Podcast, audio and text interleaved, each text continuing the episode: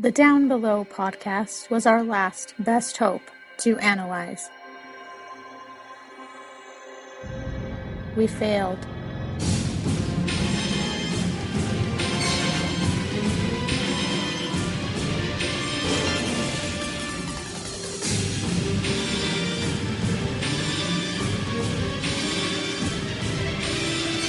But in the year of the spoiler war, it became something greater. Our last best hope for answers.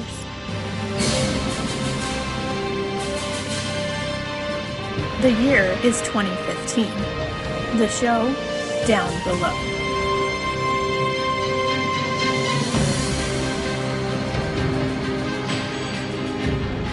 Well, hello again, everyone, and welcome to Down Below, a Babylon 5 intro cast. I'm Will. I'm Man.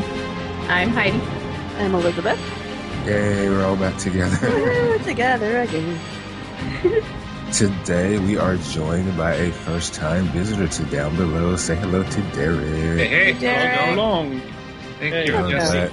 I am actually a podcast. Um, this is my first ever, ever, ever podcast. So Ooh. Uh, nice. please be. Well, you guys are always nice, but especially nice to uh, podcast virgins. Of course we No, will. we're not always nice. We just edit it to make it seem like we're nice. That's true. I'm kidding. um, so yeah, we're glad we actually able to have you in an episode. I know you were traveling. I think. Yeah, I, Uh, tell us how you came to know our show Babylon Five. um, let's see. It was 1998 for me, my first Okay. go round in graduate school, and I was in South Carolina for the summer, and God, it was hot.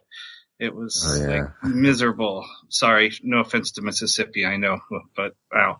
So, um, and luckily the family I was staying with, I was doing a lab internship and, uh, I had some family friends and they actually had cable, which was, you know, this big fancy thing for a graduate student. And, um, I saw this show on TNT called Babylon 5 and I thought, wow, that's really cool. And then I went away and back to school and then a couple of years later, um, I was up in rural Wisconsin working and there's basically nothing to Oh. do. So yeah, One of the- yeah, um, one of the first things I, I got Netflix because, well, yeah, that's about all you can do. And uh, one of the first series I remembered was Babylon Five. So I actually I saw a couple of really I saw one of the movies, Third Space, I think it was, which the title isn't spoilery at all, so I guess I can say that. But and then I just ran through it once and fell in love with it and bought the set, and now I think I'm on the fourth time with you guys now. So Oh, that's good. You Oh, never said what was the um first episode you caught then? the Or can you say? is it, the Yeah. best. I um, well, the the back in back in the old days, um, yeah, well, when I- you first found it. uh, Third Space actually, the movie. Oh, Okay. so I thought Third Space was your first exposure. That's that's interesting because I think they were all designed to bring new viewers in as well. Yep, they did sort of eventually. Um, once I had uh, cable and Netflix and all that wonderful stuff. So um, see, B five used to be on Netflix. Why can't it be on there again? I know it's kind of this is annoying. the, don't know the what it Netflix eats. DVDs, though, right? I thought it used to be streaming. Oh, really? Maybe I'm Oh. wrong. Yeah. I think so. well, Netflix ago. is really weird with what it decides to stream. Yeah. It. Well, it's all about who they can, what licensing they can get, and yeah. all this stuff. So yeah. What they think people want to watch, and you know. My guilty pleasure right now on Netflix is this is so sad, but Saved by the Bell. So, nice. Uh, What's guilty about it? No kidding. I there's, there's nothing wrong with that. I should be watching Buffy or some other great show that I've never seen. I've never seen Buffy. Well, People- I would. Yes, yes. You need to do that. So I know Yeah. really Move bad. that to the top So of the don't list. find yeah. yourself going on to the college years or say, by the well, go straight to Buffy That's after right. you Skip finish the the main college. series. Skip. Goodbye, Zach. Hello, Buffy. That's right. yeah.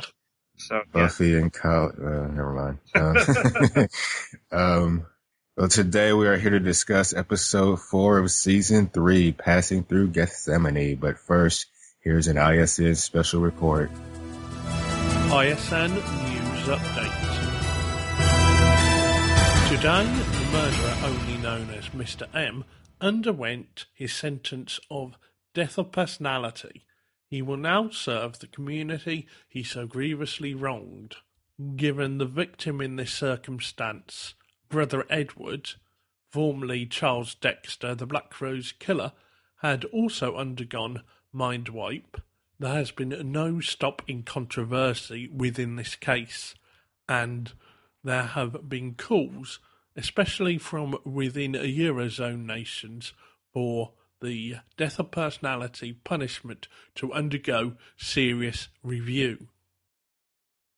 The Home Office, part of EarthGov, has responded with a statement stating that any review would be a lengthy procedure and that currently all efforts should be concentrated on the safety and security of Earth citizens.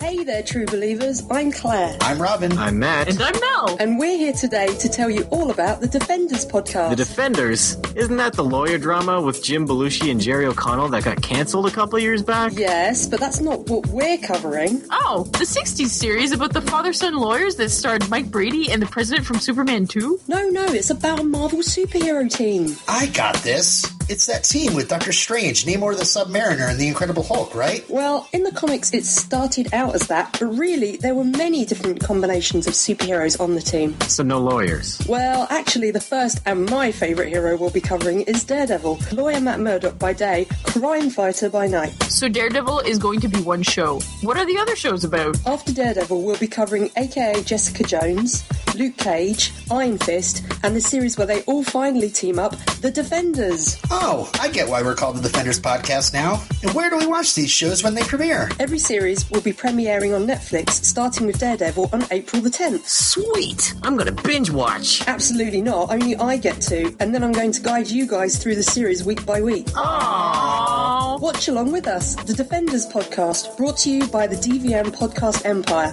Find us at dvmpe.com. Excelsior! Passing Through Gethsemane originally aired November 27, 1995. Uh, okay, yeah, it was directed by Adam Nimoy, who is the son of the recently passed Leonard Nimoy. Aww. He, uh, he was an entertainment attorney before he started directing. He's directed episodes of shows like Star Trek The Next Generation, NYPD Blue, Sliders, Gilmore Girls, and The Outer Limits. He directed his father in an episode of The Outer Limits. He wrote a book called My Incredibly Wonderful Miserable Life. it's a memoir. Mm. Well, as a father like Lemon Nimrod, I'm not surprised really that he's done all of that. Yeah. Didn't Leonard Nimoy write just completely tangent? But didn't he actually kind of write a series of books like that? Like one was "I am not Spock," and the next one was "I am Spock." Yeah, he kind of turned around on that. It seems like uh, later in later on, Uh-huh. kind of embraced it. Yeah. So yeah, the episode was, of course, written by JMS. So let's get started with the recap. So apparently, as one note, this episode was supposed to be in season two, but they had to delay it because a fan posted an idea online that was very similar to this episode. So they had legal issues with actually doing the episode. Basically, they posted, what if somebody on B5 found out he had been mind wiped and used to be an awful person? So, That's, that's really interesting though, because no network would bother at the moment to worry about the legal issues of um, fan fiction.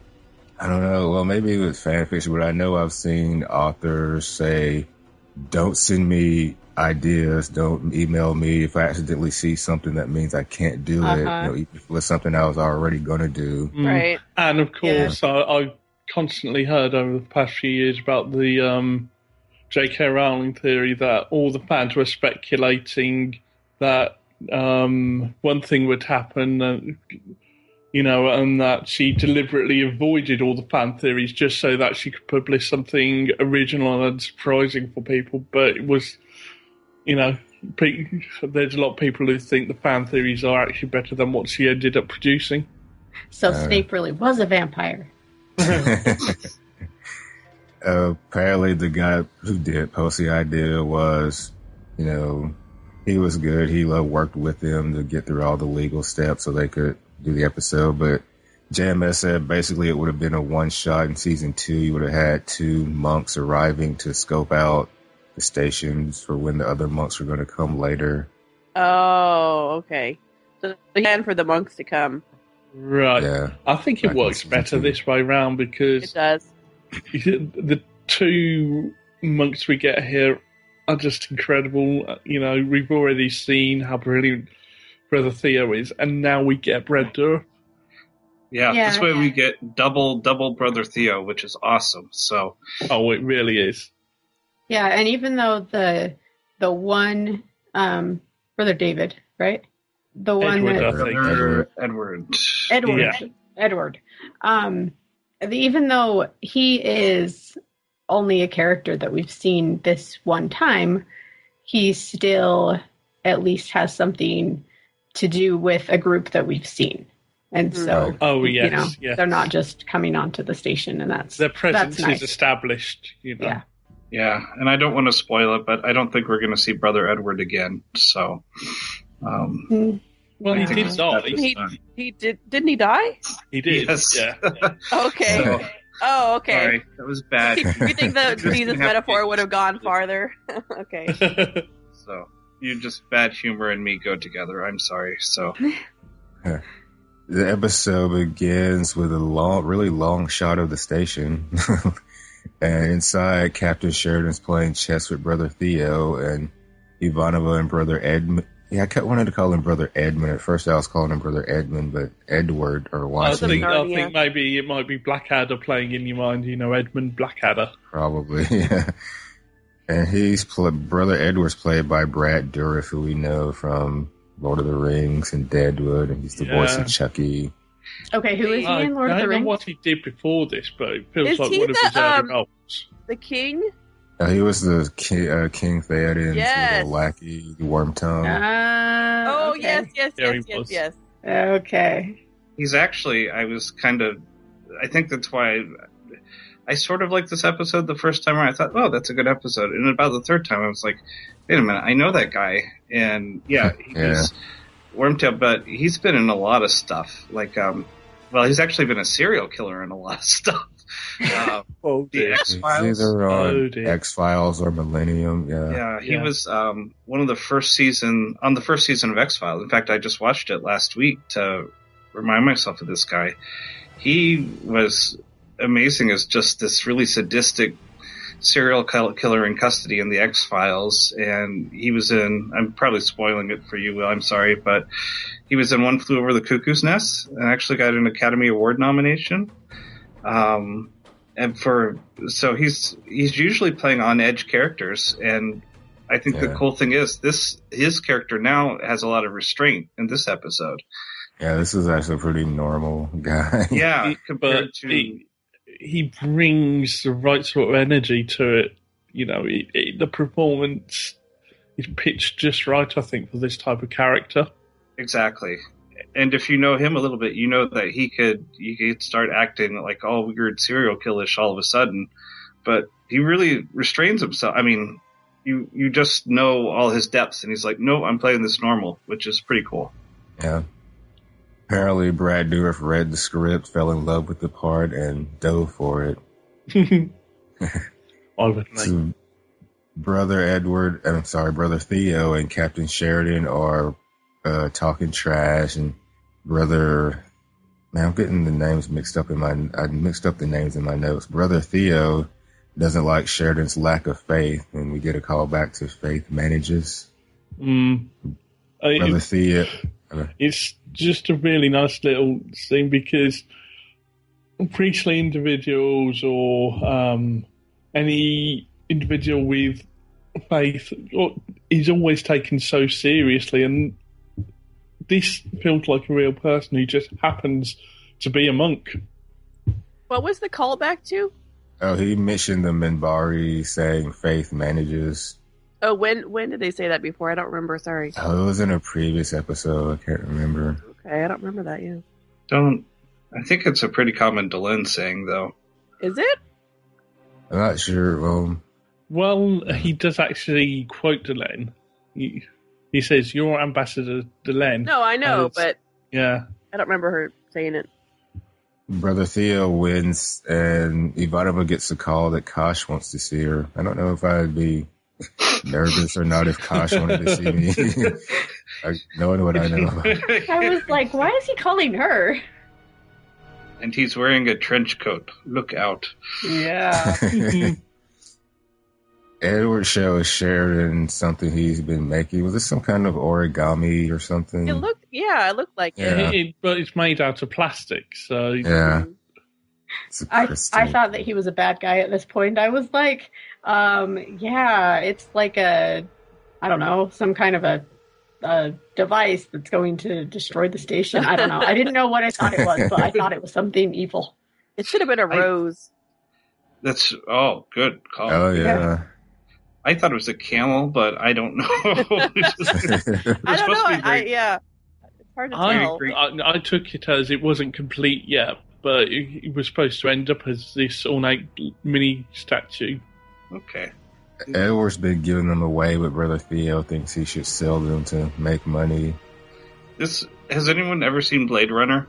Yeah. Okay, this gave me a very Blade Runner feel with Edward James Olmos, who was a detective in that, and his funky Yeah. origami.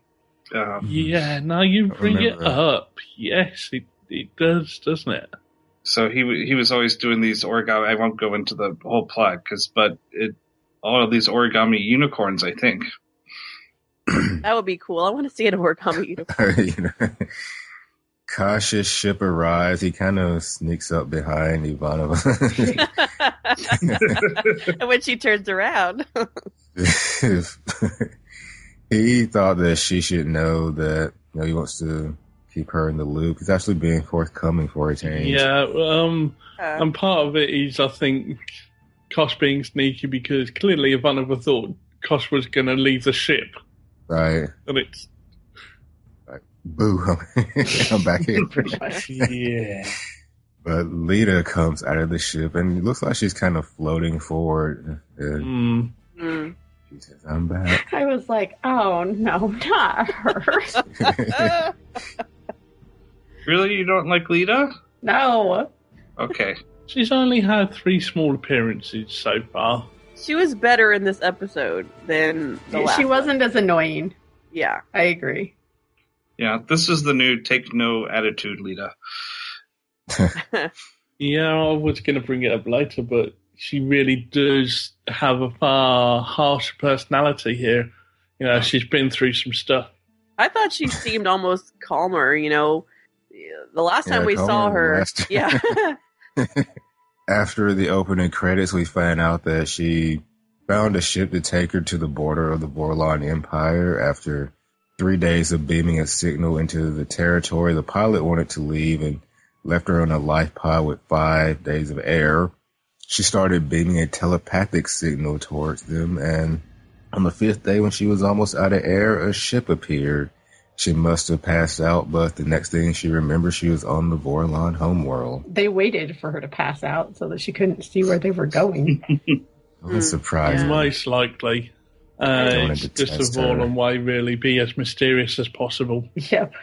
And that extends to aides as well. It's, you know, they could, I'm almost certain Lita was given a briefing, or of all a version of a briefing on how to talk about the home world.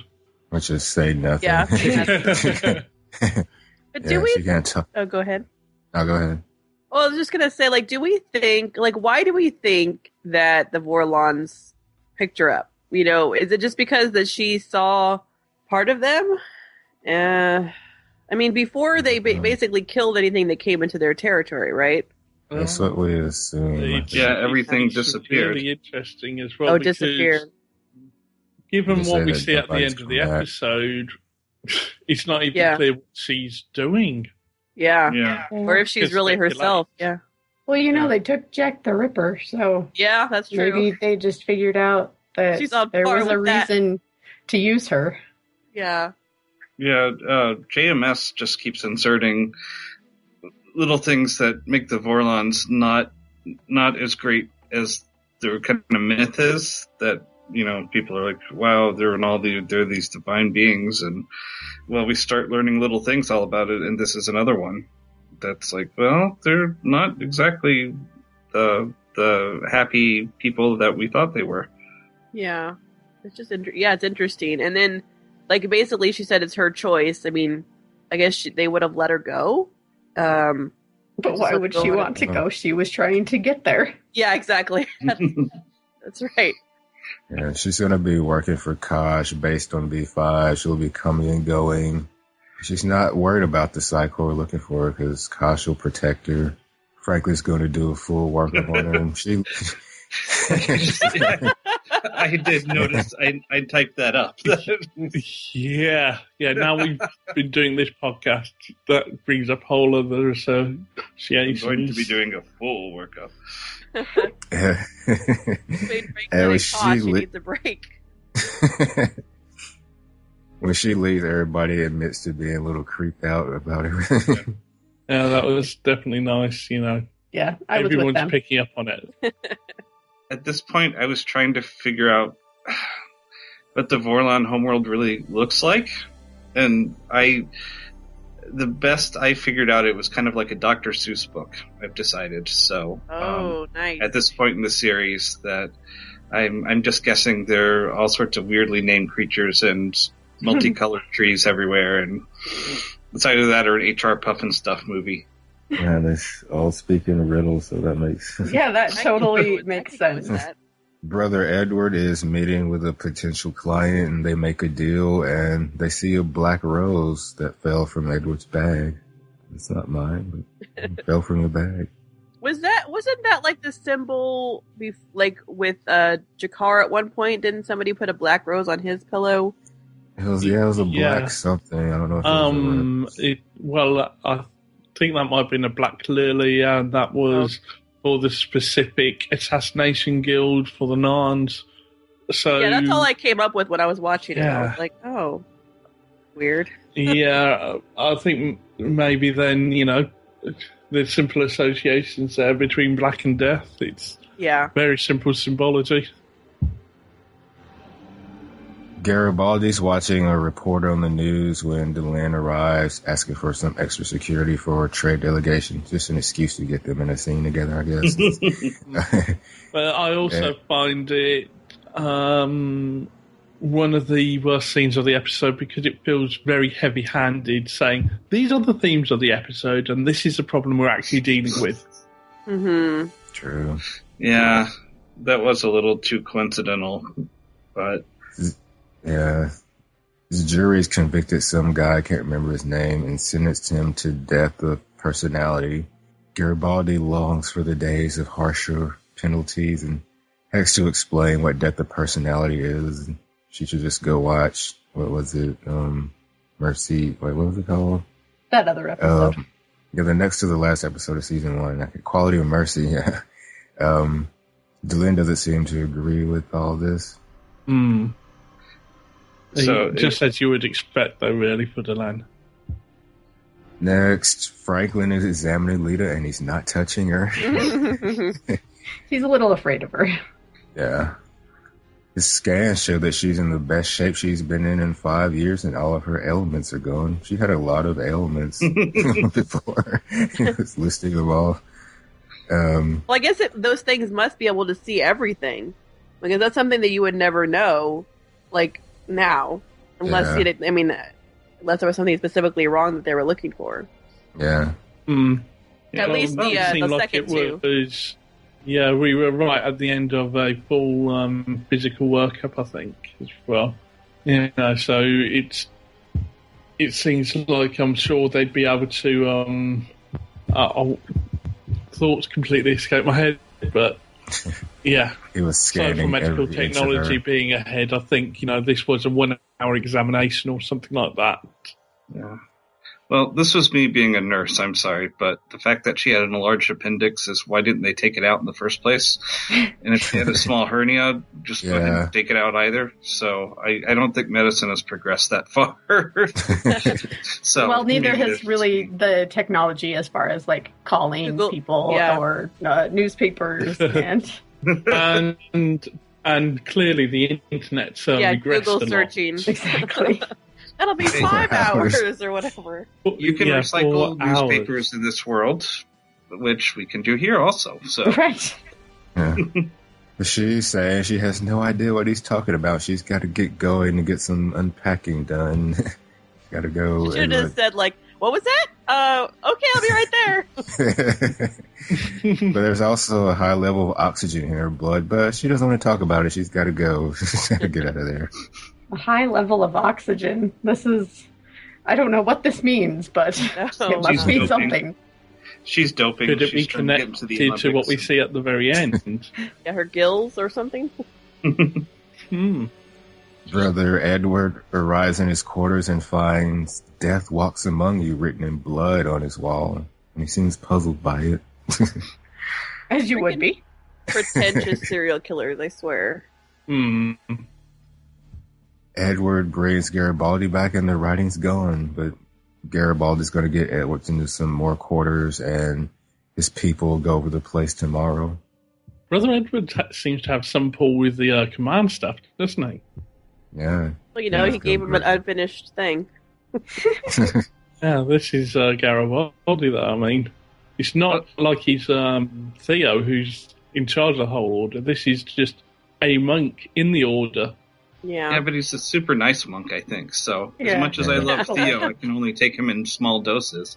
So brother Yeah, Edward so is everyone, super talk, everyone, yeah, so everyone talks to Brother Edward rather than having to deal with Theo.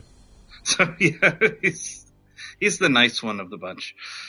The next in the hallway, Londo bumps into Lita. She doesn't really warm up to Londo. Not really. yeah. Londo wants to know what Lita saw on the Vorlon homeworld. He tries to bribe her and even tries to blackmail her, but she ain't having it. At least it wasn't was like awesome. G'Kar, who you know tried to mate with her at some point. Isn't that the original movie? Yeah. and it was was with Lita, so she's like, "I've had stranger offers, thanks, um, Londo, but She's not in Psi Corps anymore and doesn't have to follow their rules, so she said that she'll make his life difficult if if she uh, tells the Psi Corps they try to take her away. Hmm. Londo says his life is basically a nightmare. Yes, he he can't stops. even blackmail anyone anymore. Oh, How far he's fallen. poor Londo. Edward goes to see Delenn and Lennier to do their work about learning about other races' religion. Yeah, we get an insight here into Minbari philosophy. yeah, Yeah, that don't believe in a single god or gods. They believe the soul is a non-localized phenomenon. It was cool to see how excited Lennier was to talk about our religion. Oh, definitely. Oh, What? uh oh, There's are a y'all hearing that? loud buzzing or something. Yeah. It's like a giant bee. Yeah. I hear that. Okay, it's gone. The bee flew through, and now it's gone on it's all to its about hive. the bees. It's all about the bees. Mulder's right. oh no. The universe is conscious and puts itself into everybody. Like we are star stuff. We're all star stuff. yeah, they had this. Yeah, how she mentioned that earlier um, last season, I think. Uh, when she had a conversation with Sheridan, the greatest secret in the universe. We all made up of stars stuff. and I know someone's going to rail me for this somewhere on message boards, but the whole idea of the soul being on the light on the wall, that's like an ancient Greek. I try to remember who it was, but it was an ancient Greek philosophy that we're like shadows on the wall. So we're just a projection of realistic settings. And I can't Yeah, remember who- It's been so many years since I've had philosophy, but, um, there, there's, there's like a Greek there, so it's kind of cool. It's, it's routed in yeah. something that actually is a, a, a theory that we have, or an old theory that we had. Oh yeah. Hmm. I'm sure The- for like simplicity's sake, they're basically saying that all the Minbari believe the same thing. But I don't know. I don't like that. That's true. Yeah, I think uh, though that that might be something we may get to later. Um, considering so. some of the other stuff that was brought up in this episode by Lennier. and I, I do like in this kind of self-contained episode how this we've always been wondering more about Minbari philosophy and Mar- Minbari religion, so it progresses that quite a bit actually. And they talk about Valen, who we've just heard of, but not really talked about so much. Yeah, we hear more about Valen in this than we have um, before, I think. Is um, like when uh, Lennier talks about him, it- you know, he he he, he idolizes Valen, it seems, and he he's the one who formed the Great Council. He's a Minbari, not born of Minbari. Brought the Minbari people together. So Yeah. is he a Minbari born of Vorlon? Ooh. Uh, So this was about the same time as Jaquan, right? Am I getting the thousand timeline? years Yeah. ago. Yeah, a thousand Yeah. years ago. Okay. So hmm. yeah, So were the Vorlons just extremely active during that time? And the shadow. Remember the last- Vorlons. Yeah, the last major Shadow War was a 1000 Mhm. years ago. hmm, Delenn did ask him, uh, the Edward.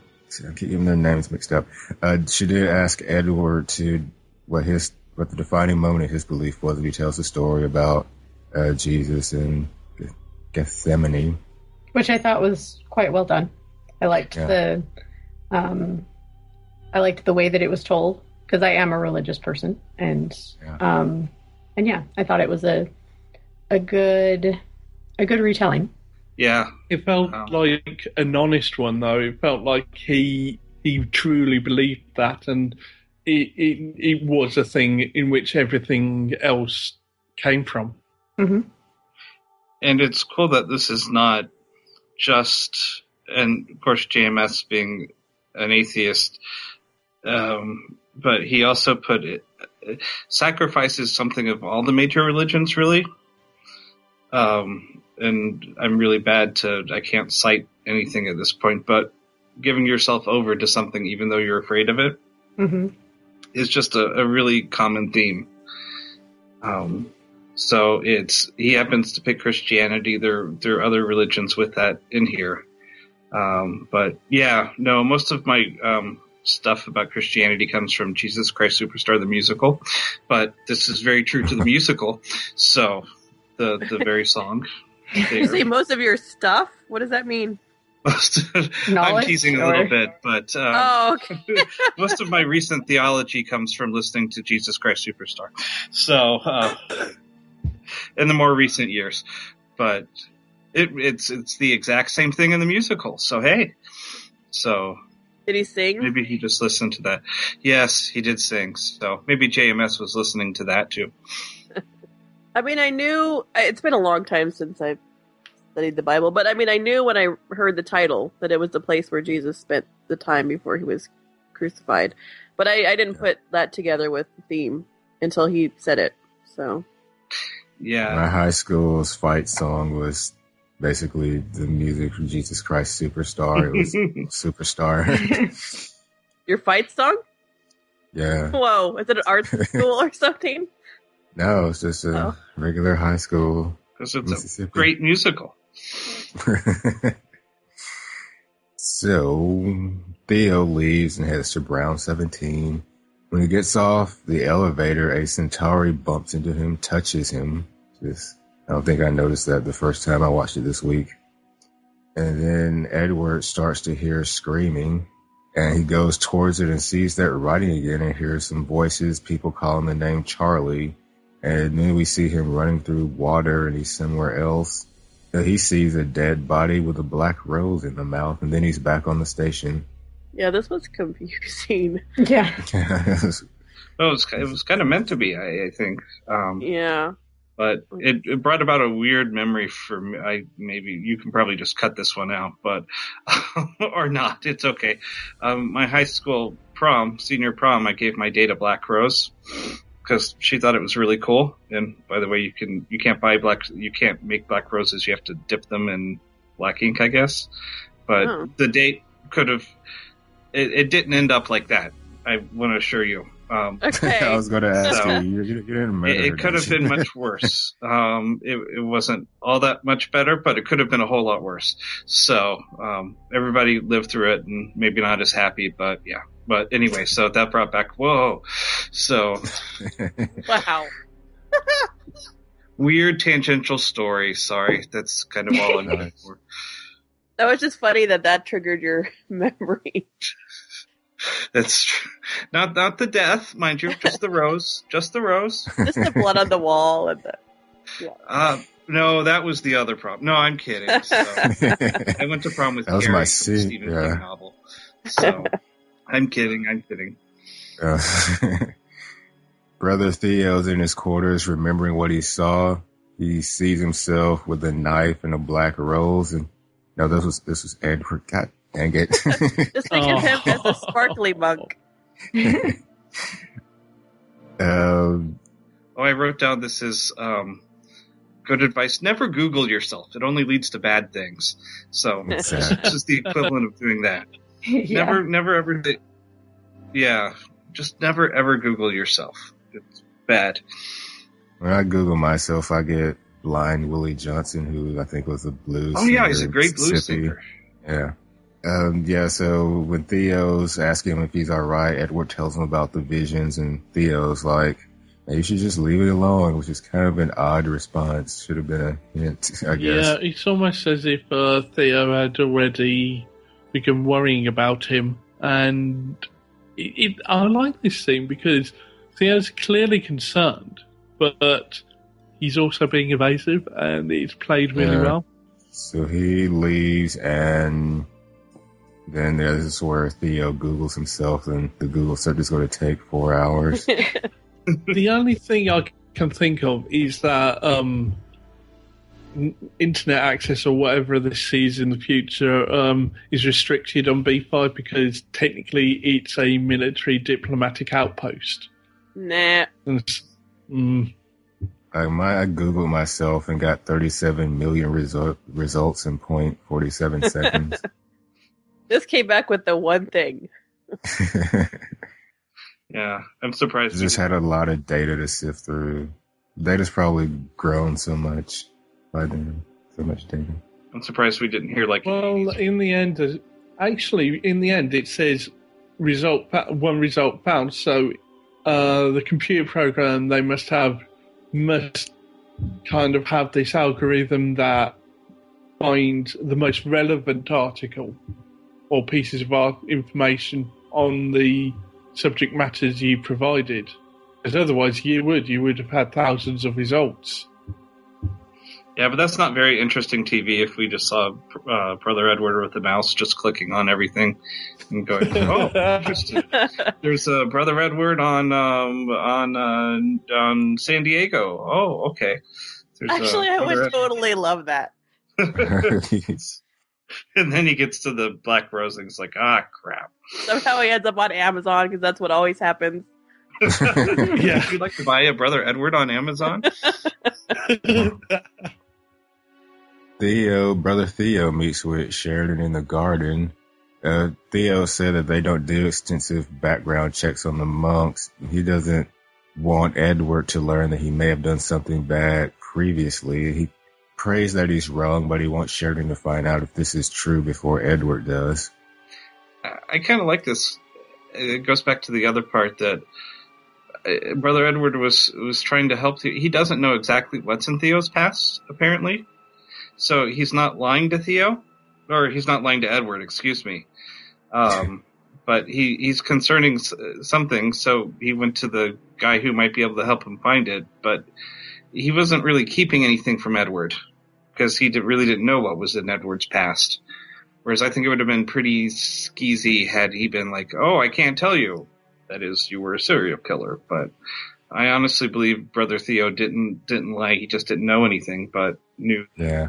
a lot yeah, of. he wanted all the information before he talked to Edward so that he could actually guide him through the information and bring it to him slowly so Mm-hmm. he wouldn't get traumatized. Is that what he would have done, you think? Told him? I think so. I think so. But Sheridan carefully uses- and slowly, you know, making Slowly, sure. like leaving little hints. I see we're in the kitchen. Maybe we should move to somewhere with less knives. Brother Edward. You know anything about knives, brother Edward? oh darn, we're in the arboretum. There's some roses. Let's uh let's go over to that concrete over there. I have some black paint over here. I want to paint these roses. Um, so yeah, Sheridan gets Sheridan to use the station resources. So I must really like the monks. I like how they were going to like control the information. You know, how is that going to work? Like, we have to get to it before he does. Because only one person can get to it. Right, yeah. Uh, brother Edward's in the hallway when Garibaldi comes along. Edward's looking for his bag that he lost the night before. Turns out that Garibaldi's people didn't find any blood, and Edward's saying a bunch of stuff that sounds kind of crazy to Garibaldi. So in Edward's room, his computer returns a match, and he sees an ISN report about him being mind wiped and put to work, servicing the community. Servicing the community that he harmed. I don't get that. They kind of explain it later, but I don't remember exactly what they said. But I thought they shipped them off somewhere Well, and yeah, then the files got burned. Yeah, I think basically the idea is that's the line that they go with every time they run a um, story on mind wiping. It's to reinforce the idea Ah. that this is meant to be a humane, you know, uh, punishment that this individual will essentially do community service, but with a completely new personality for the rest of their life. And I think that we can see here how there is a flaw in this. Uh, Oh Planet yes, being there's humane. a major flaw. Oh, absolutely. But I think it's a little bit like witness protection, a little bit that they try to at least put put the person somewhere far away. But again, yeah, and I would we'll find them suspect they monitor them as well. You know, they really should just give them plastic surgery. Yeah. I'm, I'm sure in the future it's a lot easier. Oh, well, I don't know. Google hasn't improved. Yeah, so- that's true. Didn't we see that some somebody had plastic surgery or changed their appearance on the show? Oh, oh, what was it? I can't remember. well, Delenn's chin miraculously shortened about from the pilot to the first done. episode. yeah. Because then, if, even if they saw like m- Mm, news articles about themselves, well, I guess that wouldn't trigger anyways until uh, a sigh a sigh triggered it in their head. But at least they wouldn't recognize themselves. and the people who they harmed their loved one or whatever also wouldn't recognize. them. Yeah, that's that would a be good helpful. point. Yeah.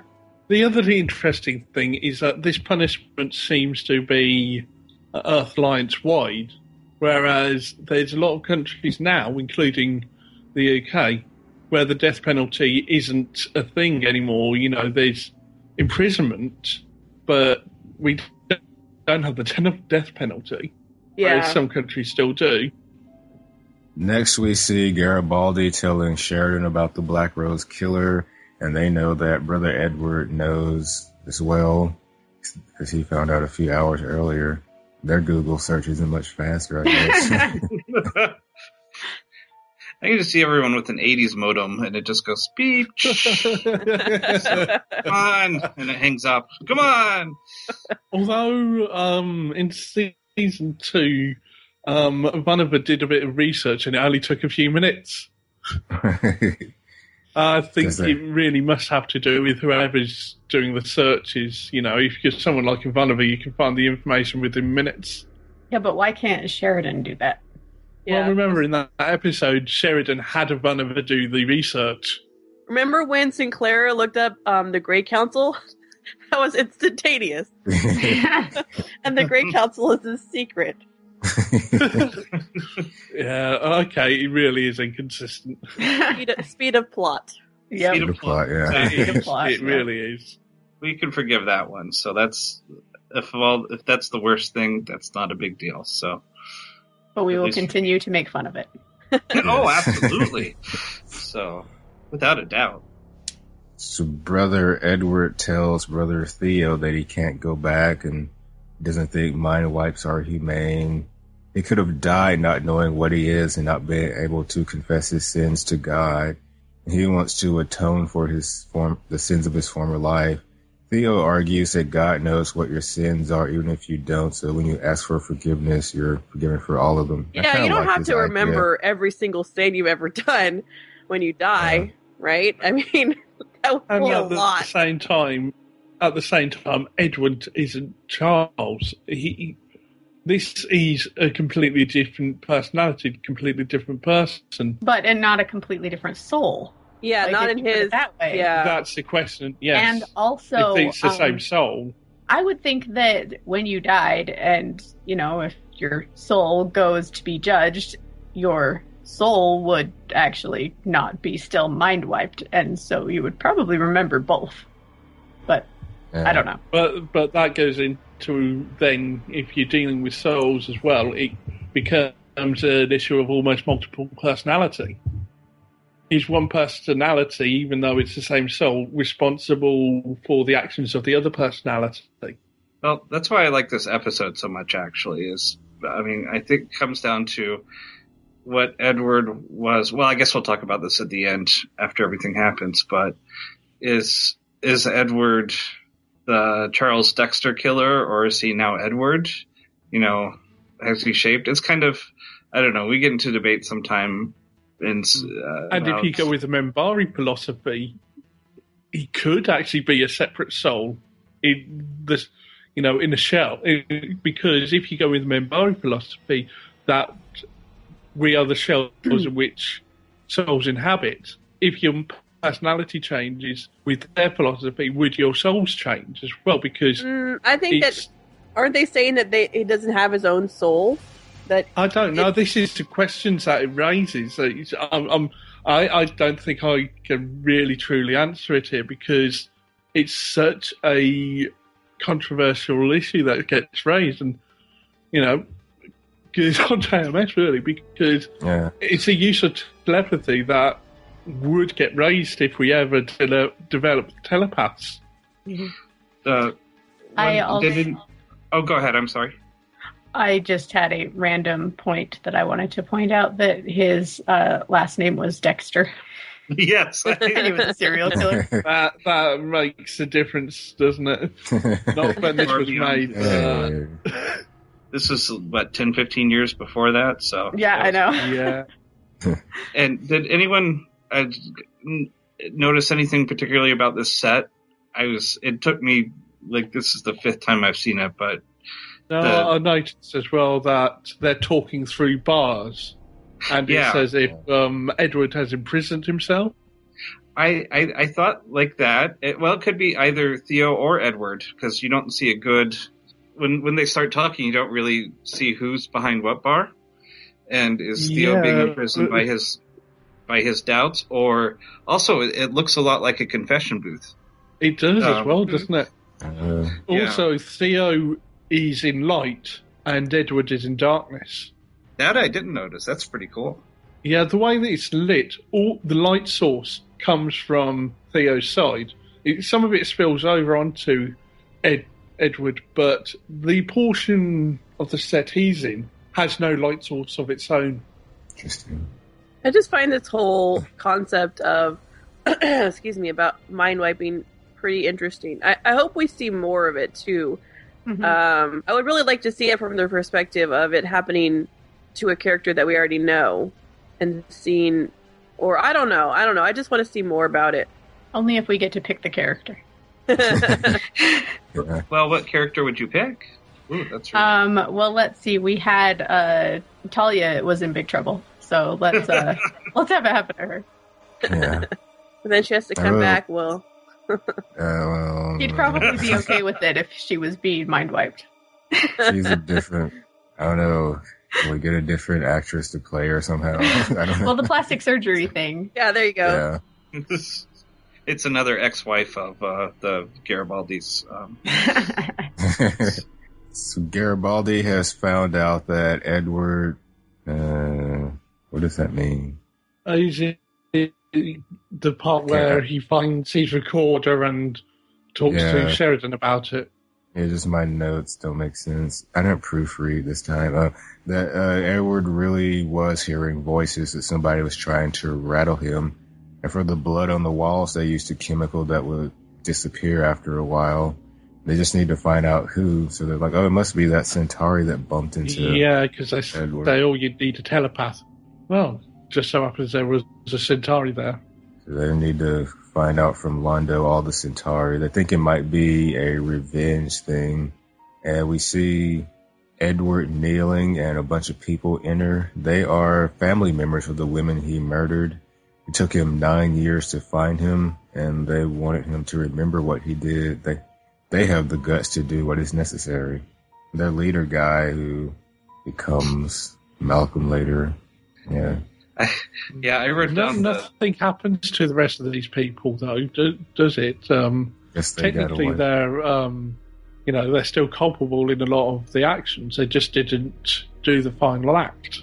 Yeah, I wrote But- down that the um, the guy who is the the leader of the group looked a little um, mentally unstable himself, actually. So um, he was kind of smiling and had that crazy curly hair. Not that curly hair is not a bad thing. I love it, but he's uh, he's a little um, but- not looking a little um, too sane there. Yeah, I think maybe they did that so that I think they really did that so they could show the difference in his Yeah. personality without giving too much dialogue to this character. There's, it's just a shortcut to save time. So you have him originally with crazy hair, and then when he's mind wiped, he's Oh, yeah. got it slicked back into a ponytail. I wrote that too. He looks less psychopathic after all that. So What's Who's interesting worse? because sorry, sorry. Oh, he looks worse. I was going to say, who's the worst, curly haired people or red haired people? I'm just kidding. Whoa. I'm kidding. Is it on Intro to X where they say all red haired people are evil, or maybe that's another podcast I'm listening to? Well, if it's Intro to X, that means Scully's evil. Oh no, it must not be that show.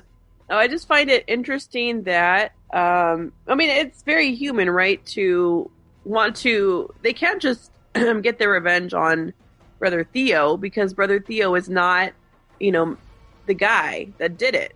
You know, so they have Yeah, to I- bring back the guy that did it to get their revenge. Yeah, I think a lot of the others who were doing this were probably hoping that they bring out the old personality and he can pay for the crimes. But when that didn't Yeah. work, I think that's why a lot of them backed down. Yeah, I mean it's it's one thing to think to fantasize about getting revenge. It's quite another to enact the actual revenge. Oh, oh yes. Still, they're culpable of quite a lot here, and we never really hear about what happens to them. Well, yes, they are, but at the same time, I think they would probably be giving some leniency, you know, just because of what they went through. Not that they should have done what they did, but I mean, I don't know. It's just a very it's it's it's not an easy thing. You can't just say, you know, everybody everybody's going to accept the punishment that he had, and that you know, that's. I mean, no, I'm- no, they're definitely not. I mean, even someone like Garibaldi, if he didn't know, Theo would have thought his punishment should have been more severe. So not Theo, Edward, um, because earlier in the episode he, he still believes in the death penalty.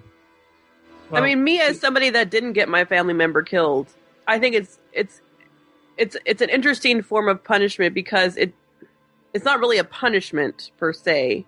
It is, I guess, but at the Because same time, it's it's also gone. yes. But do they even Yeah. know they're gone? Like, you know, because there's this new person basically inhabiting their body. So it's Mm. like, are they being punished? Is there any, you know, yeah, they don't know they're being punished. And did anyone think when they saw this the the first time for every, anybody that um, that brother Edward might turn back into his Charles Dexter personality? I mean, they they sort of lead with that a little bit when he's talking with Theo. He's like, I don't know what I'm going to do. But did anyone think that he might quote unquote turn to the dark side? I didn't really.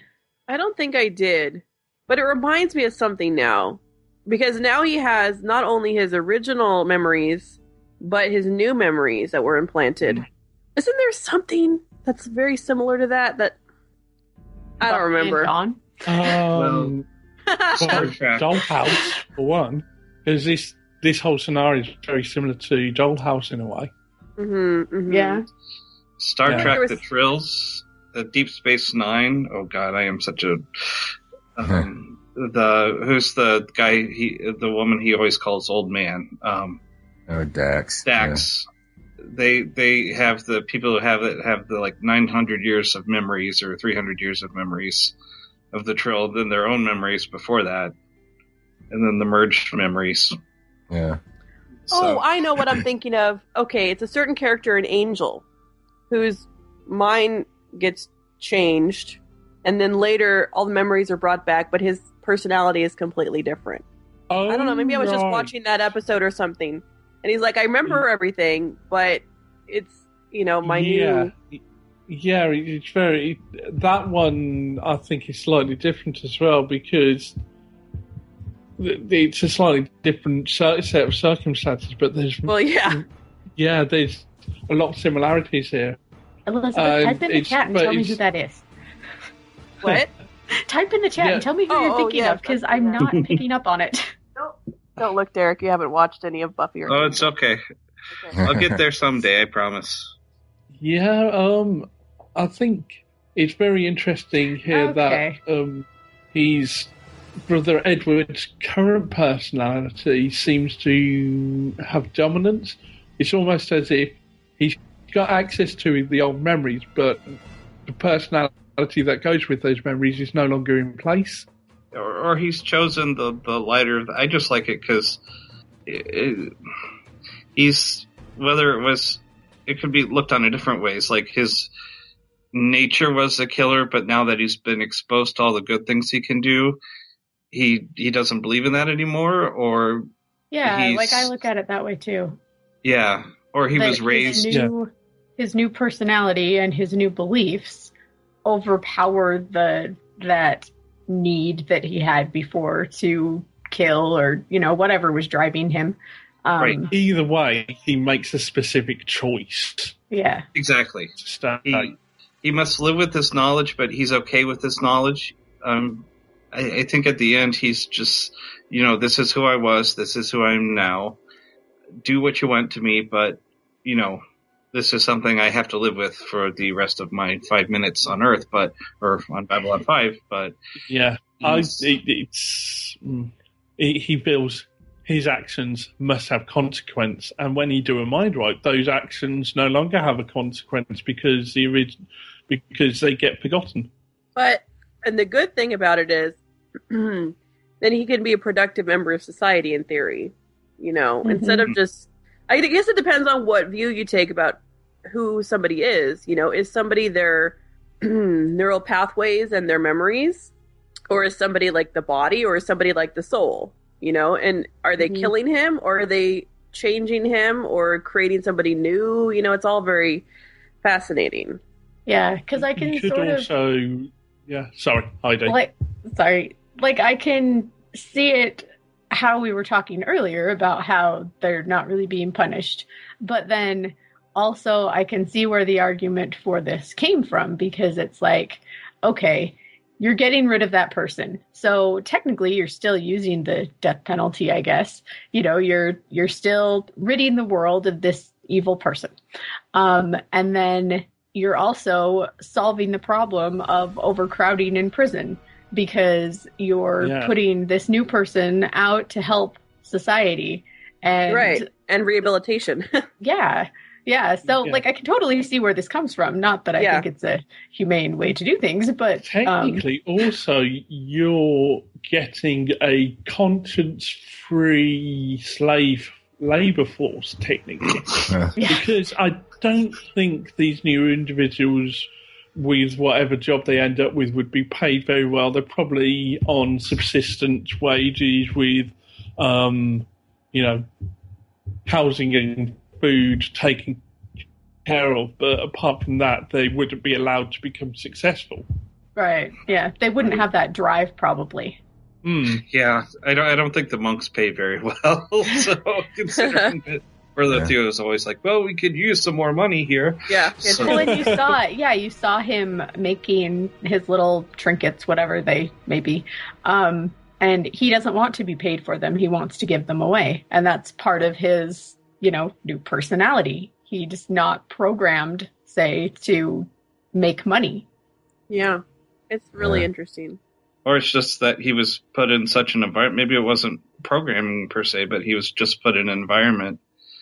Like, say, his mind wipe didn't give him much personality, but he's been in the care of so many really good people that, you know, this is something. I, yeah, I think Edward's a unique case almost that he wasn't fully processed along the mind wipe path that, you know, perhaps he had the initial mind wipe, but then they build upon that through some sort of social care to Right. build up this personality. Whereas Edward um, escaped from a fire and had this need to, you know, Oh yeah, Help. that's right. He did. That's why he was with the monks. I forgot about that. yeah, we don't know what Edward was supposed to do after his mind, you know, Yeah. the idea was that he just disappeared off the grid per se. Yeah, I think I think maybe that uh, other people who go through the mind wipe process, their personality could be more stable and could be less. uh, Sorry, um, could be more stable in that personality and less susceptible to any sort of telepathic probing, for example. All right, so Sheridan's interrogating the Centauri the guy. He said he was paid to do a job and he won't tell them who paid him. He's smug because he knows the Psi Corps has rules against Super smug. Yeah. But they bring in Lyta to get the info. He puts up a little bit of a fight, but she gets it from him before he passes out, and she knows they need to get to Brown 42. We now have a telepath on the station who doesn't have to play by the Psi Corps rules. Which is Yes. nice. Very convenient. yeah, Yeah. I, I, I yeah. wrote down Lyta kicks Talia's, um, we'll just say, uh, gluteal muscles here, but, um, I'm trying to censor myself, but, um, Mm, Talia would have been very wishy-washy. Oh, I don't know, I don't know. But Lyta's just like, let's, or, yeah, Lyta's just like, do it. I don't care if I yeah. kill his brain. His brain will Yeah. snap, but he's smug anyway, so. The guy that played the Centauri played somebody called Donkey Lips in Black Scorpion 2 Aftershock. Oh, that guy? That's Yeah. Another reason I love this uh, this podcast is because you bring up like all the minor roles. It's awesome. I no one else does that, so I I love that. Sorry, that's like fan worship, but you keep on doing that definitely. so they're all looking in Brown 42 and they split up. Brother Theo finds Edward strung up and they get him down and call for help.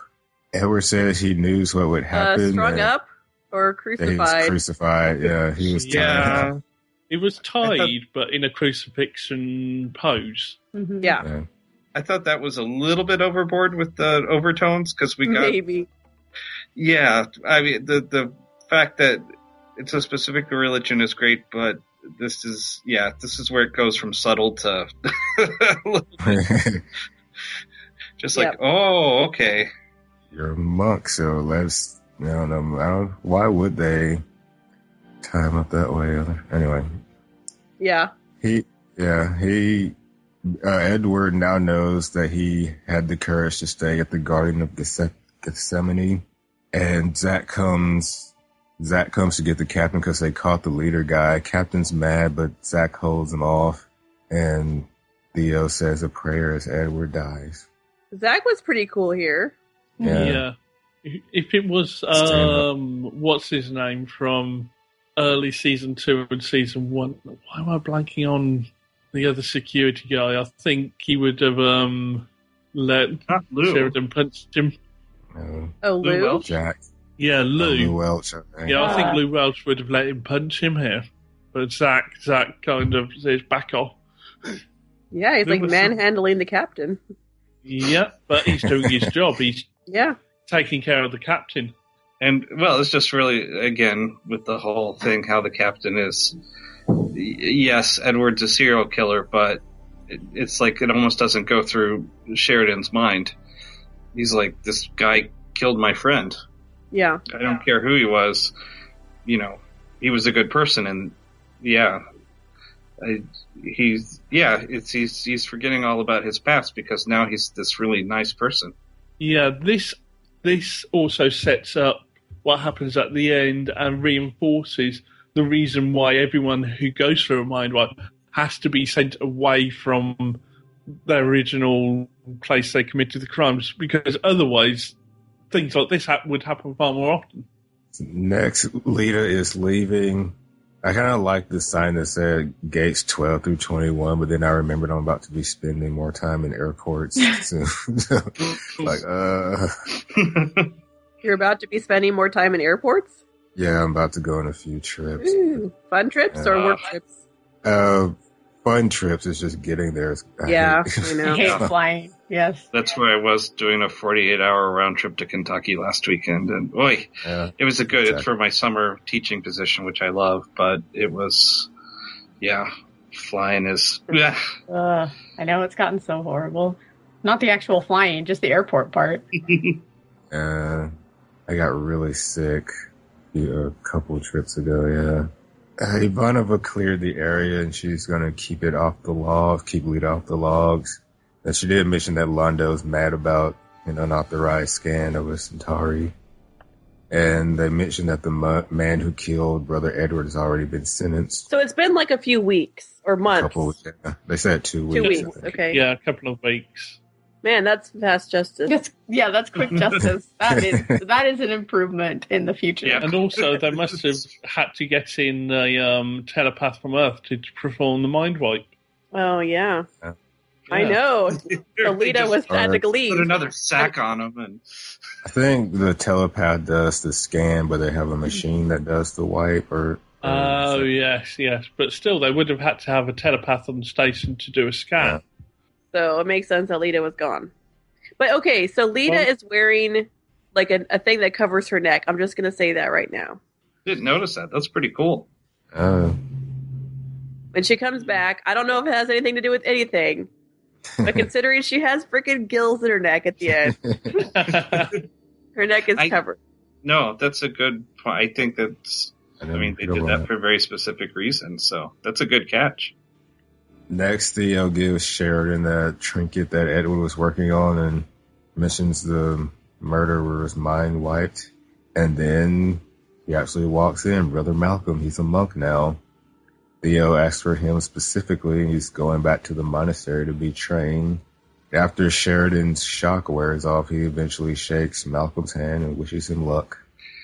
Yeah, this brings up yet another problem with the whole um, procedure. How can you forgive someone? Can you forgive someone for their actions when the person in front of you isn't the same individual in a lot of ways? The soul might be the same if you, you know, go by that, but the the personality, the individual in front of you is not responsible or is could be responsible, but they don't know it Yeah. or their prior actions. And do you hold that against them or can you forgive them? Well, it's a lot easier to forgive somebody when you know that their complete personality has been changed versus them changing on their own and you not really knowing, you know, what still remains. Hmm. I just So- read. Hello? Was somebody Oh. saying something? Sorry. Uh, I think we all Everybody did at the said same time. the call dropped. Um, so let's say a serial killer in their old age, or maybe even not that old, maybe it's like early onset Alzheimer's. So they've forgotten everything that they ever did. Then do you feel compassion for them that they're like locked up in prison for life? Or, I mean, you know, it's kind of, it would be an interesting, an interesting dilemma that is similar to this, but in a way that could actually happen. Yeah. yeah. Yeah, I don't know. That's a very interesting scenario. It's yeah. Um, I also wrote down it was really interesting with the scene that brother Leo or brother Theo really likes to test a person's faith and forgiveness. Like I think he purposely set up yeah. Sheridan to meet Malcolm and say, "Shake Yeah. his Oh, hand, Captain Sheridan." So that's that's another reason I guess I find Brother Theo appealing in that strange sense is that he, he, wanted to he's compelling. yes he wanted to really test Sheridan's faith and that faith manages and that we have to forgive. And here's Exhibit A. Do it now. So lastly, Lyta is in Kosh's quarters and she doesn't need a mask to be there. We see a beam or something going from her to Kosh's suit and she has gills. Yeah, the, something's definitely lady. coming from her mouth and her eyes into Kosh's encounter suit. Her soul. Yeah, yeah. I put Kosh the human soul vacuumer, and I think Lyta ate gillyweed from Harry Potter. yeah, exactly. Well, the interesting thing is we all we know Kosh's um, quarters have a different environment, so these skills aren't working necessarily the same way water breathing gills would, but they are allowing her to get oxygen to her lungs in some way.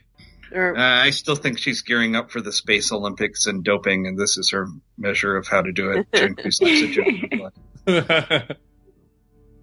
And that was the end of the episode. yeah, quite the ending. Yeah. yeah. Do we have any, oh, any other thoughts of this episode? Um, just little things I noticed. I guess I've, but throughout the after, especially like the fifth time watching it, I like the fact at the very beginning when they were playing chess, it wasn't like that Star Trek three level chessboard. Uh, Um, it keeps it a little bit closer to home. so we're not we're not so as advanced not to outgrow chess. I know that sounds really weird, but you know they could have been playing Battleship too, which would have been pretty cool. So um, you sank my battleship, battleship, brother Theo. So, and this is the fourth great char- and I, I was watching these, the fourth great character introduced in the first four episodes of the season.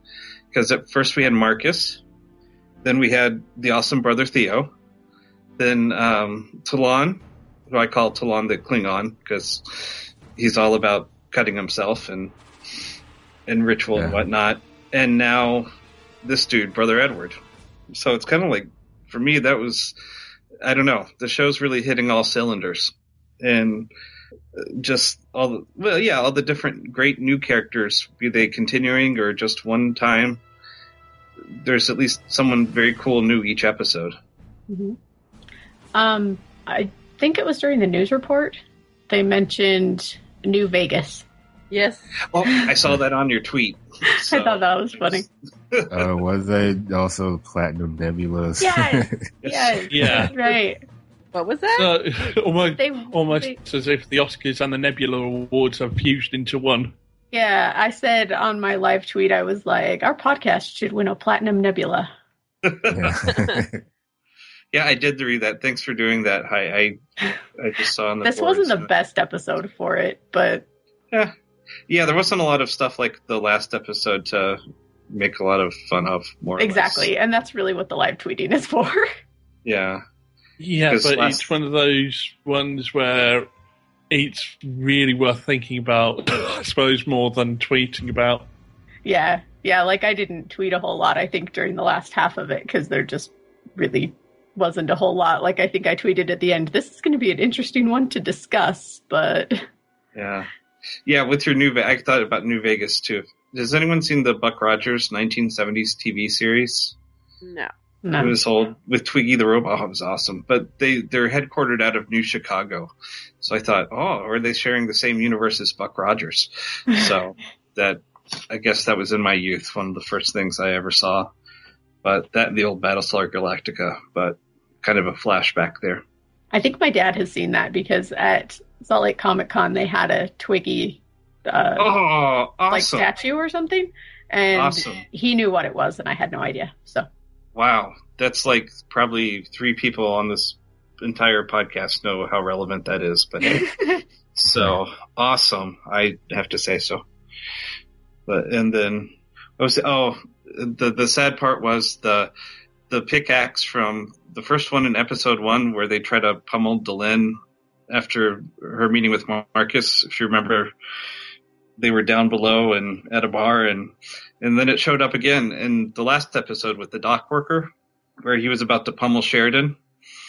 Is that Um, the same? Yeah, I, I think it's the Yeah, same. yeah, and it was. Yeah. sadly, did not make an appearance this episode. Although I thought it'd be kind of fun to put that in the opening credits. You know, if they have Zach and such and such a Sheridan, and starring the pickaxe as it slowly rotates. But um, I guess it didn't, make the, um, it didn't make this episode, so maybe it's not a recurring character. Sorry, these are the silly things I think of after. Yeah, So I was just looking up the next three episodes, next few episodes. I, I'm easily distracted. Sorry. I have that way with people. I know that's every episode. you guys just may not realize it, but I get easily distracted. um, so do we have any quotes? Yes, I have. Um, Garibaldi. I'm an eye for an eye, tooth for a tooth kind of guy. Delenn. So you support a system that would leave everyone blind and toothless? Garibaldi. Not everyone, just the bad guys. Literal, not so literal. Dylan. Um, I have uh, Londo. Lyta Alexander, as I live and breathe, I suggest you remove your hand ambassador. You won't be doing either for very long. I'm going to go for um, Edward. Um, gambling is one of the lesser sins. I always thought if you're going to sin, you might as well go for one of the really big ones. Yeah, that was my only quote.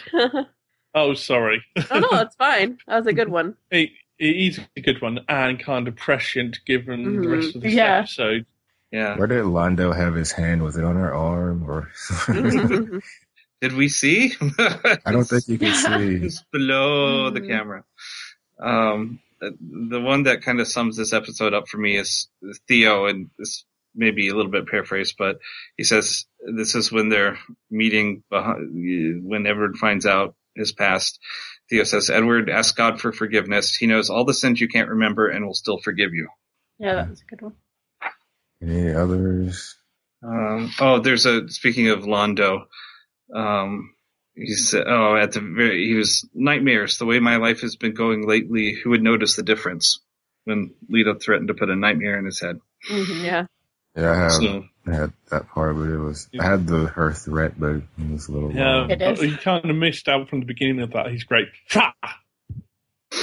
'Cause, yeah, he really. I, I can't do it justice, but Londo, every once in a while, you know, his expression of contempt. Fa! Okay, and what about characters of the week? Who is our human of the week? I'm voting. Uh, let's see. Uh, one of the monks. It, it's got to be. Um, it's got to be brother. Not brother Theo. What's the other one's name? I can't. Edward. Thank you. Monk. I don't know why his name is blocked from my brain. You've been mind I have been wiped. mind wiped. Cannot remember him. I would vote for him. I think, Brother Edward. Yes, Brother Yeah, I think Brother Edward, definitely. normally, I would always pick Brother Theo for any episode Theo is in because he's just so awesome. But Brother Edward, um, definitely this episode, I think, is just for for he just knocked the guest star out of the park. I mean, I I think part of the reason they didn't have space battles or anything is I heard this or any other big plots was I heard um uh, Chris Carter on the X made a comment one time about the X Files, how when they did this episode, the guy was really expensive, the, this, this actor, but worth it. So I think they spent all Oh. their money on him, but I think it was definitely worth it for this episode. Because there was, yeah, there wasn't a lot of so uh, action in terms of just, you know, I, I'm going to sound really old fashioned, but fisticuffs, but there was, it was just a really good drama.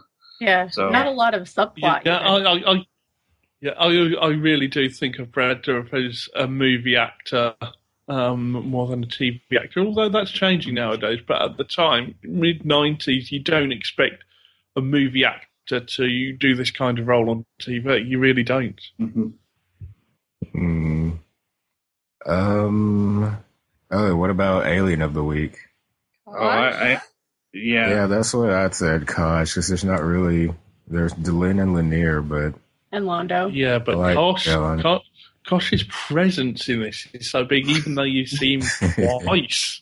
Yeah. Yeah, You- yeah. If not Kosh, I would say Lennier, just because he got to get all excited about his religious philosophies. but yeah, I I, could go with Kosh. I vote Kosh. The jukebox jukebox machine went kind of wild this week. I want to see the monks talk to Kosh. If that happens. Brother Theo and Kosh in a debate would be great. So Oh yes, it really would. They're just It'd be a each other snark off, really, wouldn't it? Which one of them could be is more sarcastic? Oh, Yeah. oh, yes, that's something we'll be getting to.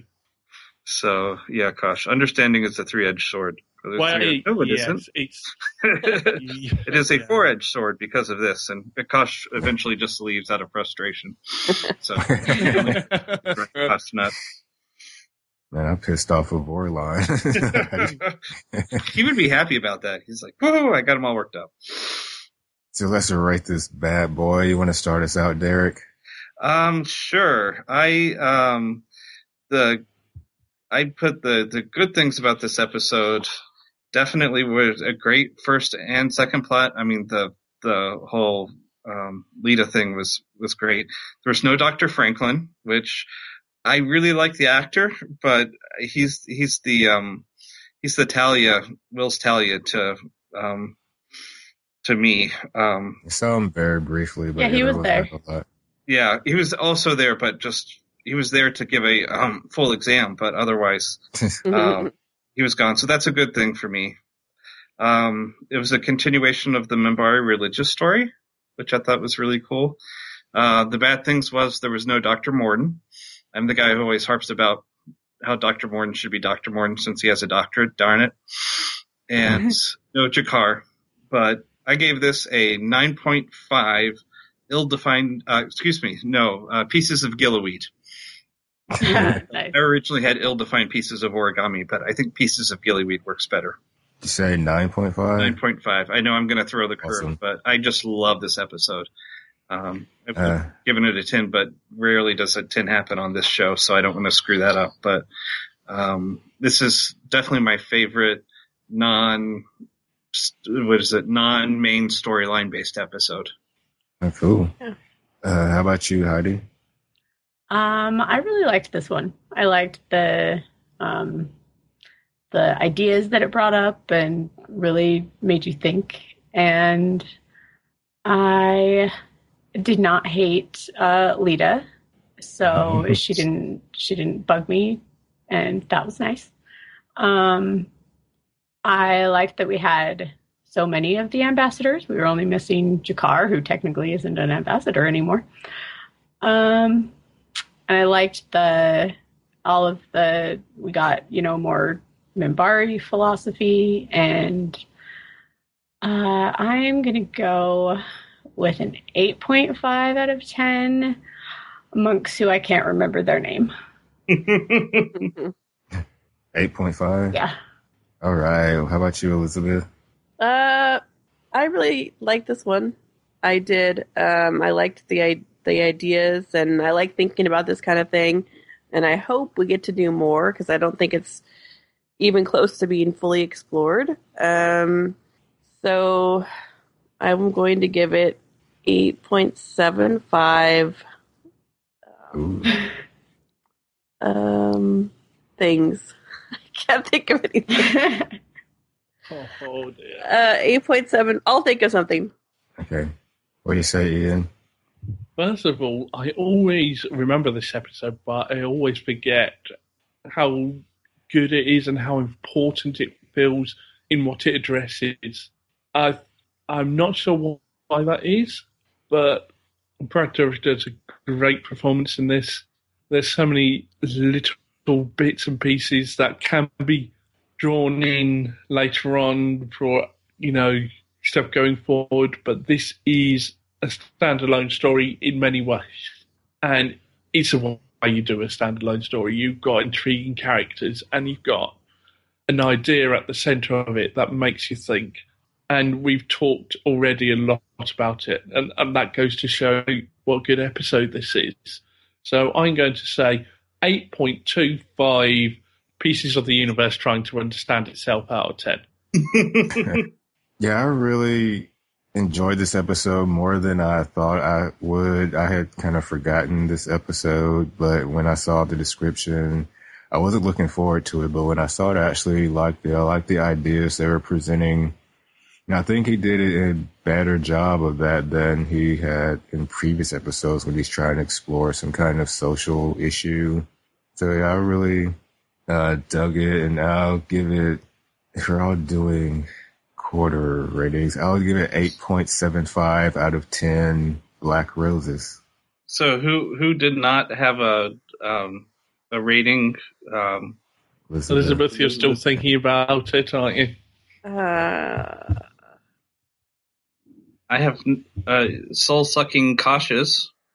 It was another one of mine. so it is a soul. anyone you want. I don't know. It looks. I was good. like, what the heck is he doing? I was trying to come up with ideas to help you. okay, I'll just say um, 8.75 strategically placed neckwear. Okay. she should have worn a choker. Yeah, exactly. Our total score is 8.75, the best of the season so far. Young season. Mhm. All right, so now let's put on our concealing neckwear and head to feedback land. Oh, where? Clicking the wrong tab. Okay, our first co- our first piece of feedback is a comment from Board99. I'll take this one. Board says, This week we have a very special episode of Babylon 5, and damn it, it is very special. Passing through Gethsemane may be the single best standalone episode in all five years of Babylon 5, at least for me. And yet it does something that usually annoys viewers of standalone episodes in long running series. It sidelines the regular characters in favor of a new character whom we've never met before, and for an added bonus, is beloved by the regular characters even though we've never seen him on screen before mm-hmm. this. Yeah. Of course, it helps if you have Brad Dourif to play Brother Edward. It also helps that Edward's story is so interesting. Passing through Gethsemane is genuinely interesting as science fiction, as a moral exploration of the human effects of an imagined technological innovation. It's not an interesting plot, seeing as it's entirely predictable how this has to play out once the premise of the story becomes clear. In fact, it's pretty much tragic inevitability all the way. It's Oedipus the king. In fact, a person finds out that they are not who they think they are, which is to say, predictably, which is to say, predictably is not a problem here. Thanks, Lord. Thank you, Ford. Oh, yeah. Awesome.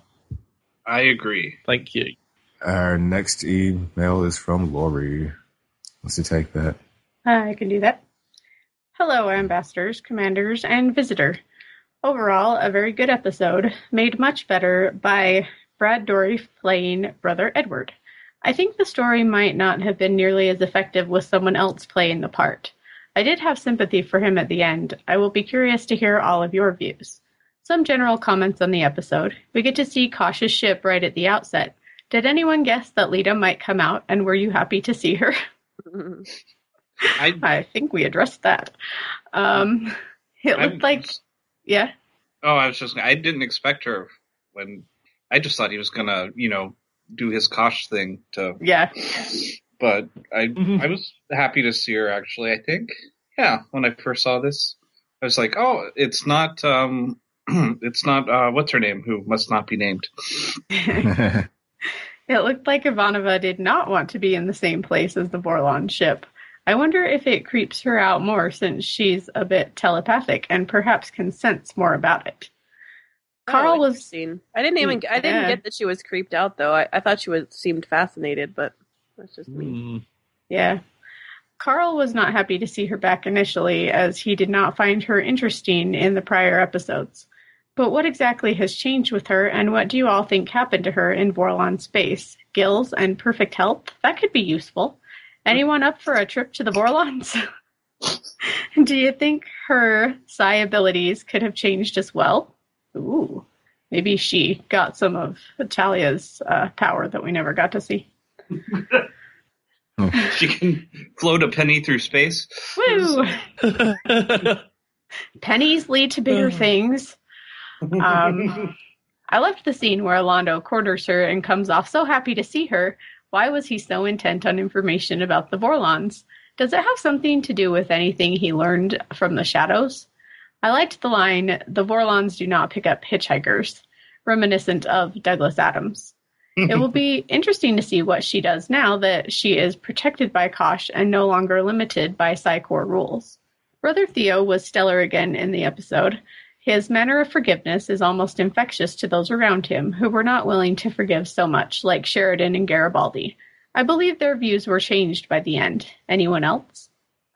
Both Carl and I thought the scene where Brother Theo was looking through the bars at Brother Edward was shot exceptionally well and wonderfully acted and lit. You get to hear a little bit more about Valen from Lennier, but it goes by pretty quickly. Looking forward to your thoughts on this. Again, a great thought provoking episode with two solid storylines. Quotes Delenn to Garibaldi You support a system that would leave everyone blind and toothless. And then, if missed, Lyta's quote So, if someone were to turn me in, I'd find him, and before they took me, I'd plant a nightmare deep in his mind where no one else could find or remove it, and that person would spend every night for the rest of his life screaming. And then Londo, fine, you keep your threats to yourself nightmares. the way my life has been going lately, who'd notice? and then ratings Carl, two death luck charms. Human, killed woman, alien, Kosh. Lori, 8.75. Killed woman. Yes, killed woman. I'm, I'm not sure. Yeah, the woman you saw on screen for about I don't even know if she was and a half killed. But okay, that's funny. yeah. And then Lori's is 8.75, Gills beaming light, and human, brother Edward, alien, Kosh. That's a Thanks, great guys. score from Carl, isn't it? Because he does a negative three to three, I think, or a, Yeah. I, I've I- never Yeah. actually figured yeah, out. I that's can't figure this out. strong score. Yeah.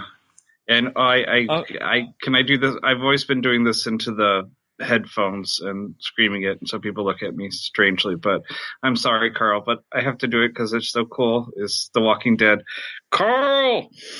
Oh, sorry. oh, Carl doesn't listen to our show. um, Eight yeah, point Laura- seven five is surprising uh, popular rating today. it is. this episode brought it out. Um, yeah, Laura will be our guest next week, and possibly Carl will make an appearance. Ooh. Awesome. That would be Oh, awesome. Oh, that could be fun. Next, we have an email from Melanie W. Who wants to take that? Okay. Um, hi down below. This is the episode in which I joined the Brother Theo fan club. I'm really looking forward to hearing your discussions on this one. It's a great episode, but I feel like I pro- will probably like it even more after listening to the podcast. I hope that's the case. Once again, JMS does a great job at raising questions. Without thinking too much about it, the futuristic mind wipe followed by community service may seem like a good idea, but is it? I love how JMS doesn't hand out answers. Instead, he forces his audience to think. It took me a few times of watching the episode to catch it, but the end almost seemed like Brother Edward atoning for the sins of Charles Dexter. Now that now that I've noticed it, it seems obvious. The ambassadors were right, Lyta's back. It seems like the Psi Corps are going to have to go up against the Vorlons if they want her. Ooh, I really want to see that. Orlando is continuing on his path without Vir around to act like his conscience. I still can't figure out his logic, though. Arriving in a Vorlon transport seems to indicate that someone is also under their protection, and he was still making threats. This is getting long, but there's one other thing I want to say. Sheridan was either having a really bad day or he's not that good at chess. Most experienced players admit defeat before their mate in one move, but Sheridan acted like he was winning. Even if your opponent gets you in some trap, you tend to notice it before your mate. Excuse me, I'm sorry. Yeah, but we've seen how Sheridan behaves when he's losing. He's not the best loser, shall we say. He's like a golden Surprised retriever. you didn't take the board and throw it across the room. Uh, rating 8. Bonus for forcing the audience to think, 0.5. Final rating 8.5. Human of the Week, Brother Edward. Alien Kosh. He didn't do much, but the only other options I still remember are Lar- Londo and the Centauri telepath. Quotes Londo. The Vorlons don't pick up hitchhikers. Uh, Brother Edwards quote about gambling. Um, Delenn, we believe that the universe itself is conscious in a way that we can never truly understand. It is engaged in a search for meaning, so it breaks itself apart, investing its own consciousness in every form of life. We are the universe trying to understand itself. Uh, Garibaldi, nobody's ever been to the Vorlon homeworld and back again, and yet she goes and comes back like she just took a trip to the corner store. And now she's working for Kosh. Is anyone else as creeped out about this as I am? Best regards, Melanie, the, the what now? The Krakowian Vir fan. Thanks, Thank you, Melanie. Thanks, Melanie. Sorry if I m- mongled that, mangled that last part. Oh, I had to figure out how to pronounce that word. It's Yeah. a place in Poland. Oh, cra- okay. oh yeah, I think it might be Krakowian. Krakowian then. Yeah. Yeah, I think I probably said it wrong last week too. I think there may be a place in Poland called Krakow. Something there's like that, anyway. Krakow. Yeah, Not- that's not- it, Krakow. Yeah. So, yeah, it would be a Krakowian. I guess I'm used to seeing it Oof. spelled with a K. Uh, next, we have an email from Corey. I'll take this one, and not just because it's a short one. it's kind of my job. Hello, CNC and ambassadors. I just have a couple of quick things. I get the parallels they were trying to make between Edward and Malcolm, but did Malcolm even have a trail? How Yeah, long just- after he killed Brother Edward did they impose the penalty of death of personality? And under what authority? Did his family get to visit and say their goodbyes? It seems as though it was nearly immediate within a few days, which bothered me a bit. And what's up with Kosh transforming from Dawn the key to Kathy to the room, mate? I don't know what Oh, reference that's. That's a from. Buffy reference. It's Yep. awesome. Oh, Dawn to the key. And to Kathy, God, I the have to roommate. stop watching it. Yeah, I get the reference now. Oh, awesome. Someday I will get the Uh, references. Thanks, Corey. Thanks, Corey.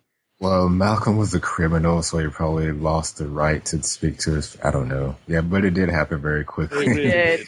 Really quickly. It had to happen by the end of the episode. Yeah, exactly. They just put two weeks in there, just said two weeks to make it seem like it wasn't so quick. Yeah, yeah. Uh, next we have an email. Oh, thanks, Corey. Next we have an email from Victor, and I'll take this one. He says the episode's title suggested it would be a religious story, and unfortunately it was. when Delenn was babbling on with her religious mumbo jumbo, even Mixer Exposition could barely get a word in edgewise about Valen. But the silver lining was the return of Lyta Alexander, rogue telepath. Just as I predicted, she has received passage through Vorlon space, and she is now working for Kosh. Can the French maid's uniform be far behind? God.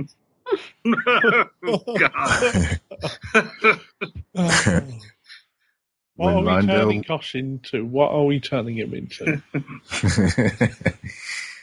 when Londo learns of Lyta's return, he tries to pump her for information, offering both the carrot and the stick. But since Londo is in league with the Shadows and Lyta works for the Vorlons, they are on opposite sides of the fence now. Not that they were ever BFFs before, as she explains, and the new leader is not someone you want mad at you. The main story concerned criminal justice and punishment versus rehabilitation. They are important subjects, but that's not why I watched B5, and those topics don't really interest me.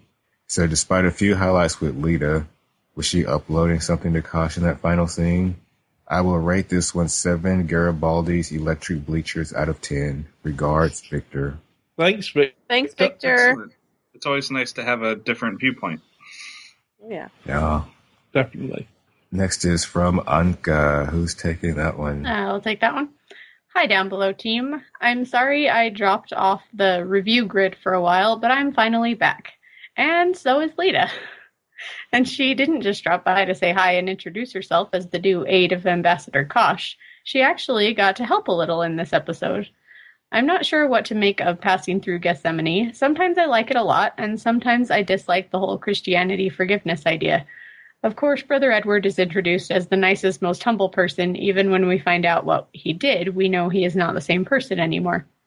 I enjoyed the story around Edward finding out about his past, but it was a bit too obvious. Garibaldi bringing up the mind wiping topic to Delenn basically told us all we needed to know about what was going to happen. Maybe that wasn't the case the first time around. I don't know anymore. Not the things that happened to Brother Edward, but the ending is what makes the episode work. But I also, every time, feel like Brother Theo is being a jerk to Sheridan.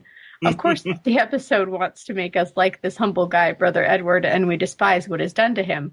But then right away, the episode turns it around on us, holds up its middle finger, and tells us, now what do we feel about this new member of the Order? And I don't know, honestly. I guess that makes it a good episode. At least a better, more clever episode than other standalone episodes. Okay, I would say I give it 7 out of 10 blind and toothless criminals. Human of the Week, Brother Edward. Great performance by Brad Dourif. Alien of the Week, I give it to Lennier. Do you have a moment to talk about Valen? Valen's, Valen's Oh, witnesses comes to mind. Oh. Babylon 5 is kind of like an airport, so. what if he has flyers? Well, Great. Thank you, God. Anka. Thanks, Anka. Lastly, we have a Facebook comment from Yan. I can take Jan's. Uh, before you do, I just wanted to say thanks to Jan for um, uh, switching with me. Um, that was extraordinarily nice of him. So uh, much kudos to Jan. Um, anyway, Uh, but that was Yeah, uh, I think it definitely a worked great out. thing. Both of you, have, you know, had great things to say. Yeah, yeah. He had he had a good episode to, to make fun of, and I had a good episode to to reflect on. And some those can be both great, I think. So Okay, so sorry, I am Yeah, no, that's all right. I'll get right into Jan's feedback. I'm having a weekend long visit from a friend, so here's a short bit of feedback for passing through Gethsemane. I really like this episode as a standalone one. We get more about the death of personality wrapped up in a good story. We get some more about the monks who arrived on the station a little while ago, and I recall that Heidi and Elizabeth wanted that aspect to be more than a one time event. Wish granted. Brother Edward gets into a crisis of faith and resolves a question that he has wondered about for a long time and really finds his basis for that faith. The theme of forgiveness goes right through Babylon 5, as we've seen already. Just think of G'Kar. We can't find it in his heart to, so who can't find it in his heart to forgive even Thea, who does apologise. Favourite human, Brother Edward. Favourite alien, Lennier. Favourite quote, forgive, cap, forgive the captain. I think you interrupted his train of thoughts. Forgiveness is a hard thing, is it not, Captain? Episode rating 9 out of 10 Black Rose Killers. That's all for this time. Be careful because soon you will reach the point of no return. Yan. Thanks, yeah. Thank Yeah. you, sir. You need to be careful about you, Jan. granting wishes. You start to sound like Mr. Morden. There's nothing wrong with that. So Thanks for all the great feedback, everybody. Once again, if you want to leave feedback, that's mail at downbelowpodcast.com or leave a comment on downbelowpodcast.com or make a comment in the Facebook group Thank or you. tweet at us. Oh, let's get on to predictions. The next episode is Voices of Authority. Ooh, more trouble with EarthGov. People are going to be popping up on the screen right and left. I can tell. and oh yeah, yeah. Mm, Yeah, maybe we find Gov more thing. about the um the program, the mysterious program. Maybe. Uh, yeah. Skynet. No. Yes. it's all connected. Um, yeah, that's what came to mind for me too. Was um, was EarthGov. Um, Sounds like a good one. Hopefully. yeah. Uh, overall predictions. I would like to uh, echo your wish that we see more of uh, of this um, mind wiping stuff because I find it very interesting. Yeah. I wonder if they could mind wipe a psi. Hmm. Well, I, I guess they've implanted personalities and stuff into a size, so I guess it would have Yeah. it would it would probably take more. Similar. But yeah. Interesting. Um, what do you have any? Uh, I don't know thoughts about what Lyta what Lyta's role is going to be. um, swimming. Space swimming. She's going to go find Ko'Dath. Yes, she's gonna bring Ko'Dath back, and then Lyta will be my favorite character Oh, that's after forgiven. Ko'Dath. um, yeah, I. uh Do you have anything? Uh, no, I thought it was interesting though that they basically told us that she, you know, like she said, "Oh, I'm going to be gone a lot," so it's kind of like building it into the whole Yeah. guest guest actors aren't there all the time uh, thing. Like, okay, she'll be there when we need her. yeah, periodically. Uh, uh, hmm. Like, I don't know. I'm, I'm formulating some theories, but I can't quite get there yet about Kosh or the Vorlons and Lyta and how they're how she would be used. Yeah, what kind of errands do the Vorlons need? Yeah. They've Yeah. been around for a billion years, and so what else Do they really need a spy? She's like their Morden. she granting wishes. The Shadows have Dr. Morden and they have Lyta. Hmm. I'm not sure that the that the Vorlons can win based on those uh those odds. I well, the Shadows have Dr. Morden and Sheridan's ex-wife, so ah yes or wife, I guess. I don't know. yes I guess she would be his current wife still. You're forgetting Jack the Ripper. Yes, and they have Yeah, Jack the Ripper. but I don't really count him as an asset. Yeah. The Vorlons Yeah. have Jack the Ripper. I thought they were just going to let him die out, weren't they? That was his wish. Well, that's what he wants. That's what he wants. I don't know what the Vorlons want. So yeah, not really a lot of predictions that came out of this uh this story, but What I would like to know is like we haven't really seen any psis and their views on religion. I'm wondering if like their psi ability affects their view on belief and uh, religion. I don't know hmm in some way. In what way? You know, yeah. that'd be interesting. Because mm, yeah, I want to see that now.